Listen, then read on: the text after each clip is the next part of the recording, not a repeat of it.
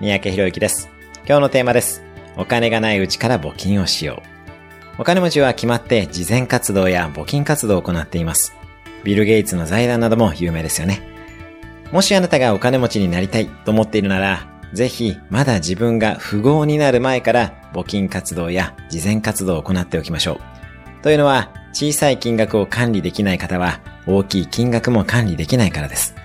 手取り収入の1%を募金するなどと自分で決めてしまうのが良い方法です。また、コンビニに行くたびに財布の中の100円未満の小銭を全部募金するなども一つの方法です。募金や自己投資などはあくまで習慣です。ぜひ今すぐ自分なりの管理の方法をスタートしてください。それが将来あなたの資産を築くことになります。今日も素敵な一日をお過ごしください。